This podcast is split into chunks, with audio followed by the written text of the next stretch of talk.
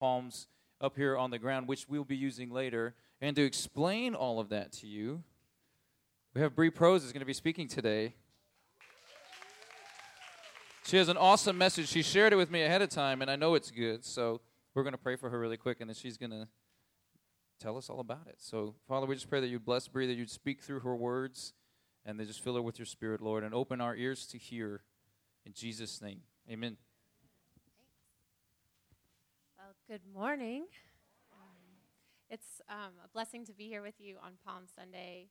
Um, it's a really special day. It's a glorious day in the Bible because it's the first day that Jesus comes into Jerusalem and he's recognized as king, and he's recognized rightly as king.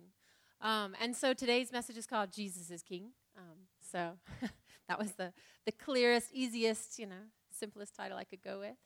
But um, yeah, so I'm excited to share with you a little bit how Palm Sunday is a puzzle piece that fits perfectly right in the middle, connecting um, so much of the story in the Bible. Um, so if you have your Bibles with you, you can open to Matthew 21, um, and we'll start in verse 1. It says, As Jesus and the disciples approached Jerusalem, they came to the town of Bethphage on the Mount of Olives. Jesus sent two of them on ahead. Go into the village over there, he said, and as soon as you enter it, you will see a donkey tied there with its colt beside it. Untie them and bring them to me. If anyone asks what you are doing, just say, The Lord needs them and he will immediately let you take them. This took place to fulfill the prophecy that said, Tell the people of Israel, look, your king is coming to you. He is humble, riding on a donkey, riding on a donkey's colt. So we see Jesus fulfill the prophecy of Zechariah 9 9 that says, See, your king comes to you, righteous and victorious, lowly, and riding on a donkey, on a colt, the foal of a donkey. And you might be thinking to yourself, Why a donkey? Like, why is he riding on a donkey? What does that mean?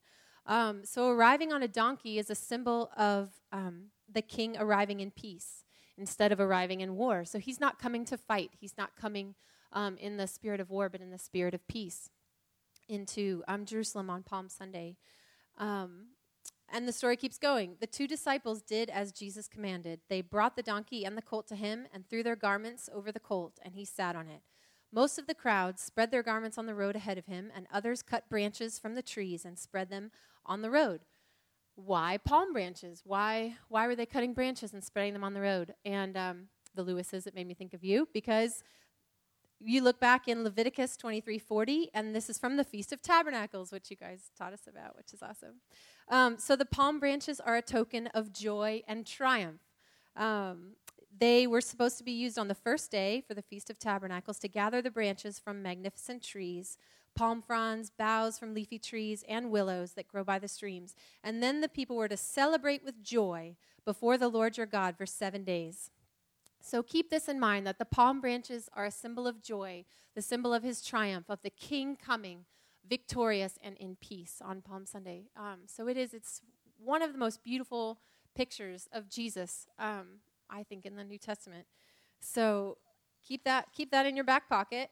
Let's go on with the story. Jesus was in the center of the procession, and the people all around him were shouting, Praise God for the Son of David. Blessings on the one who comes in the name of the Lord. Praise God in highest heaven.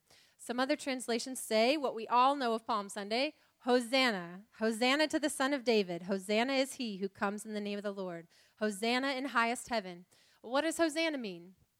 Um, I think it's a hard one to remember because I couldn't remember it off the top of my head. Um, Hosanna actually means save now in Greek, it means rescue or savior. So what they're saying is save us. Um, and they're, they're recognizing him again from the Old Testament, from the Psalms. In Psalm 118, 26, it says, Bless the one who comes in the name of the Lord. We bless you from the house of the Lord.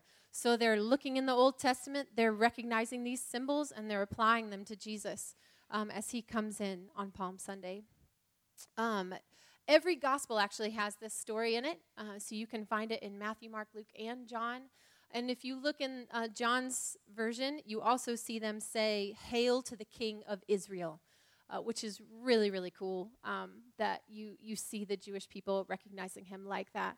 Uh, in our study of Revelation, David Pawson is talking about how, you know, usually we see the irony of them labeling Jesus on the cross as the King of the Jews, um, but that he did it you know, it actually was correct. You know, the the irony that they didn't realize it, those people didn't, but that it was the correct label for him. Um, so recognizing him as king makes all the difference. It, it really does. So the story doesn't end on Palm Sunday. We see it continue um, when he is welcomed again as king, coming. Um, Jesus himself is talking to a crowd and to his disciples in Matthew 23, where he's grieving for Jerusalem. And at the end of the chapter, he says in verse 39 For I tell you this, you will never see me again until you say, Blessings on the one who comes in the name of the Lord, which is exactly what the people said to him on Palm Sunday morning. Um, and again, that reference from Psalm 118. So you see that connection all the way through the Bible, and it, it really is beautiful. Um, this is the Maranatha cry. It actually fits exactly why we've named our church that. Um, and it, it helps us in our in our calling in our prayers to him come lord you have come you are coming please come um, we see palm branches in the Old Testament used to celebrate the faithfulness of God. We see them used to welcome Jesus as King on Palm Sunday.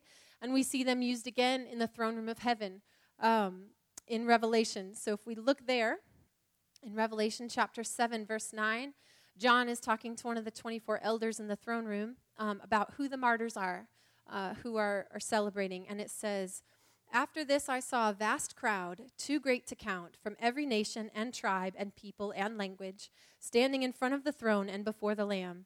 They were clothed in white robes and held palm branches in their hands, and they were shouting with a mighty shout Salvation comes from our God who sits on the throne and from the Lamb. So they've got their palm branches and they're celebrating. It's with joy and with triumph that they recognize Jesus in that moment um, after they've come from and out of the tribulation um, and it's it's beautiful. Uh, of course, we don't know when any of this will be. Jesus says only the Father knows in Matthew 24 36. Um, however, no one knows the day or hour when these things will happen, not even the angels in heaven or the Son himself. Only the Father knows. Um, Jesus will come again, and on the second coming, he will be on a white horse. So it will be, it will be um, the steed of war against his enemies, and his victory will be final then. Revelation 19 11 is when you see him come. It says, Then I saw heaven opened, and a white horse was standing there. Its rider was named Faithful and True, for he judges fairly and wages a righteous war. Um, on his robe at his thigh was written this title King of all kings and Lord of all lords. So, how do we welcome him as king? How do we serve him as king? And how do we respond? um, to him in this life, recognizing him as king over everything. Um, I have a poem I'd love to share with you that's written by Ann Voskamp that has really moved me and I feel like um, speaks to this very thing. She says, The truth is, after a brutal year, I have decided I do not simply believe in Jesus. I am done with that life, mainly because it turned out to be guttingly empty and hollow, and frankly, not enough. After nearly a year of navigating a global pandemic, lockdowns, border closures, economic upheaval, political, cultural, and church divisiveness and polarization, this is where I find myself landing. I do not believe in Jesus.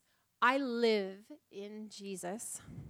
In this polarized war over what is truth, what is reality, what is identity, what is Christianity, what is evangelicalism, what is wrong? What is right? What is left? All I've got left is this Jesus is not a belief to me, He is breath to me.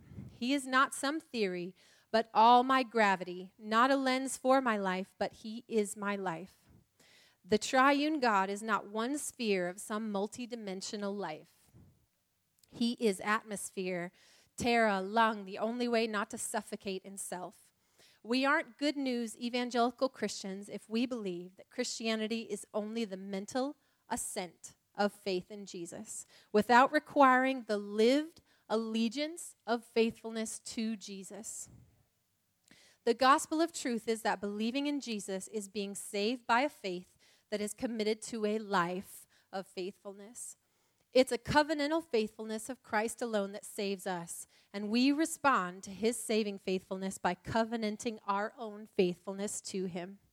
And just because we will be faithless doesn't mean that it is less important that we commit ourselves to reorienting ourselves back toward faithfulness. Real Christians aren't merely believers, real Christians are actually faithful followers. Right? Yeah, I just, I, I love the contrast that she uses between the mental belief that Jesus, you know, you believe that he's real and he exists and that he's king and all of that, or if you actually live faithfully following him. It's a completely different reality for your life. Um, I hope it changes how you think of Jesus when you picture him on the donkey coming as king versus the white horse coming as king. Um, and one of my favorite books is uh, C.S. Lewis's Lion, Witch, in the Wardrobe. And Peter, they haven't met Aslan yet, and he says, I'm longing to see him, even if I do feel a bit frightened when it comes to the point. so I know that that sometimes is how we should feel. I think that's right about how we should feel about Jesus, um, that we should long for him, but we should recognize that he is he's king. He's the king. Um, so, on Palm Sunday, we recognize Jesus king, as king, and what do we do next? Um, we serve him with gladness all our days, yes, watching and waiting for his return. Um, like the parable he tells in Matthew 25 about the 10 virgins, we want to be ready. Um, for you kids, I always kind of thought this was a funny story because the virgins don't share the oil for their lamps. Five of them have enough oil and five of them don't. And I was like, man, why don't they share? You know, that's not very good sharing. Um, but actually, what Jesus is saying is that the oil is you making yourself ready, being faithful, being being ready and watching, and not just going about your life with an empty lamp. Um, and I think it's the same as that mental assent versus that faithful following. Um, I love this. What comes under the authority of the king? Everything in the kingdom, right? And where is the kingdom? Everywhere the king reigns. So if we think about Jesus as king, he is authority over everything and everywhere because he, he, he gets that authority and he's given it in, uh, in Psalm 110. If you want to look at that, thanks, Jeff and Steph show, The Be- Better Beautiful, you should check it out. Um, brothers and sisters in Christ, we either choose to live in His kingdom or in the kingdom of self. We either give ourselves to service in this life in His kingdom or we serve ourselves. We follow Jesus' example. His life during the week before crucifixion is a perfect picture. I would challenge all of you to go back in the gospel, pick whichever one you want, and then read what happens to him the week before the crucifixion um, this week as we're moving through Holy Week. Okay, as Jesus sets his sights on the cross and becomes our servant, may we this week renew our allegiance to our King, dedicate ourselves to picking up our crosses and following Jesus in his servanthood to mankind and his obedience to the Father. Let us serve our King. May we be faithful followers. If you never read The Unshakable Kingdom and the Unchanging Person by E. Stanley Jones last fall, please read it because that book is, is fantastic if you really want to kind of shift your mental focus and thinking about what the kingdom is and what it's like um, because it matters to us as Christians and believers. Um, if you haven't read John Stott's book, The Radical Disciple, which is coming up, uh, the meeting for that I think is like next week, maybe. Yeah, he has this quote at the in the preface. He says, "Because Jesus is Lord, we have no right to pick and choose the areas in which we submit to his authority. I thought that was really cool. Um, if you didn't read The Beautiful Outlaw by John Eldredge, I'm going to spoil just the end for you. And he admonishes us in two ways at the, in the epilogue. I thought this was the perfect, the perfect way to sum up the Christian life and what do we do in this life. He says, hang on tight to Jesus. We do this by keeping our eyes on Jesus, Hebrew, uh, Hebrews 12, 2 through 3, the champion who initiates and perfects our faith. Because of the joy awaiting him, he endured the cross, disregarding its shame. Now he is seated in the place of honor beside God's throne. So, what does that mean? Jesus was obedient, and we're called to be obedient. Philippians 2 8, it says, He humbled himself in obedience to God and died a criminal's death on the cross. And James 4 11 says, but your job is to obey the law and not to judge whether or not it applies to you. Right? That one got me this week. So hang on tight to him. And the second thing that John Eldredge says is don't let suffering separate you from Jesus because we will suffer in this life, right? Hang on tight and don't let the suffering separate you. Matthew 16, 24 and 25, Jesus said to his disciples, If any of you wants to be my follower, you must turn from your selfish ways, take up your cross, and follow me. If you try to hang on to your life, you'll lose it. But if you give up your life for my sake, you will save it. We will suffer, and it will tempt us to feel anger, a loss of hope, mistrust, forsakenness. And Jesus knows how this feels. He asked God to take away his suffering so we can follow his example, right? In the Garden of Gethsemane in Matthew 26, he says, it says, He went on a little further and bowed with his face to the ground, praying, My Father, if it is possible, let this cup of suffering be taken away from me. Yet I want your will to be done, not mine. Jesus cried out on the cross, feeling forsaken in Matthew 27 46. About three o'clock, Jesus called out with a loud voice, My God, my God, why have you abandoned me? We can see this all throughout the Psalms.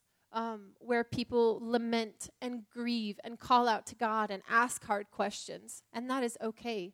We take our, our feelings to the Lord, and He can handle them all.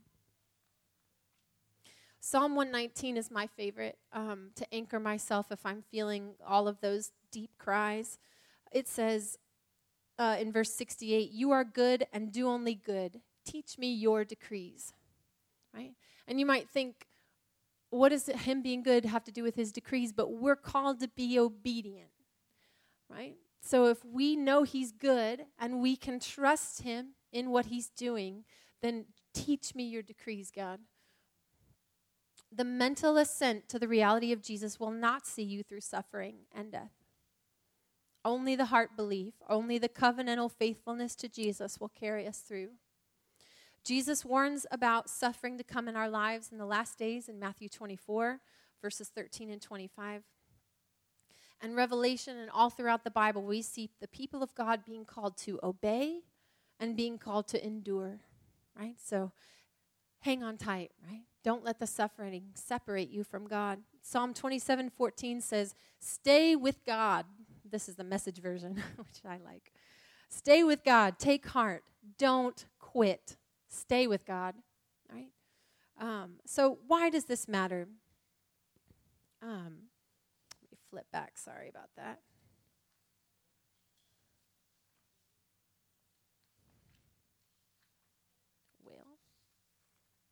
There we go. Why does this matter? It matters because the truth is that you will see Jesus face to face one day. You will see him. And do you really believe that you will? That you'll look in his face, that he'll call your name? Um, I think that it will change everything when you see him like that, when you recognize that he is your king. John Eldredge also talks about um, the idea of when you meet him, what will you do? And so I'll ask you that question. Can you picture what you'll do when you see him? Um, I decided I think I'm probably just going to hug him. I really want a big hug. And I'll probably bawl my eyes out, and I imagine it'll be the greatest moment of relief and joy I've ever experienced. Um, I'm a hugger, so yeah, I I think recognizing Jesus um, as King and looking at what we're called to do and live in this life um, makes all the difference for how we can move through it. So, at this time, I'd love to ask all the kids to come up because I have a little story for you all and some palm branches and stuff. So, we'll get to those in just a second. So, if y'all want to come on up and sit right up here, hey, Dave. Right up here, baby. Right in front of all the leaves. Right up there. So, I have a story I'm going to read to you all. It's relatively short, don't worry. Okay. This is from um, C.S. Lewis's Prince Caspian, and it is about following, right? What is it like to follow? Sometimes it's hard to follow. Okay? So the characters in this story, you see Lucy. Do you, do you guys know this story? Lucy and Edmund, Susan and Peter. Yeah? They're all characters in this story. They're brothers and sisters. And they see Aslan. Oh. They see Aslan um, the lion. They've seen him before, but they don't know if he's there now. Lucy says that she saw him, but they're not sure. They're kind of like, ah, you didn't see him. Something was messing with your eyes. Y- you know, you, you gotta you gotta look again. So Lucy then goes to bed, and then she wakes up and she sees him. So she runs out to go meet him. Okay, and she, it says, for a time she was so happy that she did not want to speak, but Aslan spoke. Lucy, he said, we must not lie here for long. You have work in hand, and much time has been lost today. Yes, wasn't it a shame? said Lucy. I saw you all right. They wouldn't believe me. They're all so. From somewhere deep inside Aslan's body, there came the faintest suggestion of a growl. I'm sorry, said Lucy, who understood some of his moods. I didn't mean to start slanging the others. But it wasn't my fault anyway, was it? The lion looked straight into her eyes. Oh, Aslan, said Lucy, you don't mean it was. How could I? I couldn't have left the others and come up to you alone, could I? Don't look at me like that. Oh, well, I suppose I could. And yes, it wouldn't have been alone, I know, not if I was with you, but what would, it have, what would have been the good? Aslan said nothing. You mean, said Lucy rather faintly, um, that it would have turned out all right somehow? But how? Please, Aslan, am I not to know? To know what would have happened, child, said Aslan. No, nobody has ever told that. Oh dear, said Lucy. But anyone can find out what will happen, said Aslan. If you go back to the others now and wake them up and, and tell them you have seen me again and that you must all get up at once and follow me, what will happen? There's only one way to find out. Do you mean that that is what you want me to do? gasped Lucy. Yes, little one, said Aslan. Will the others see you too? asked Lucy. Certainly not at first, said Aslan. Later on, it depends. Oh, but they won't believe me, said Lucy. It doesn't matter, said Aslan. Oh dear, oh dear, said Lucy, and I was so pleased at finding you again, and I thought you'd let me stay, and I thought you'd come roaring in and frighten all the enemies away like last time, and now everything is going to be horrid. It is hard for you, little one, said Aslan, but things never happen the same way twice. It has been hard for us all in Narnia before now. Lucy buried her head in his mane to hide his face, uh, hide from his face, I'm sorry.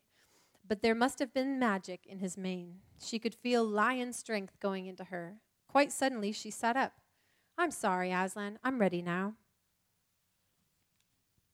Now you are a lioness, said Aslan, and now all Narnia will be renewed. But come, we have no time to lose. He got up and walked with stately, noiseless paces back to the belt of dancing trees through which she had just come, and Lucy went with him, laying a rather tumultuous uh, hand on his mane.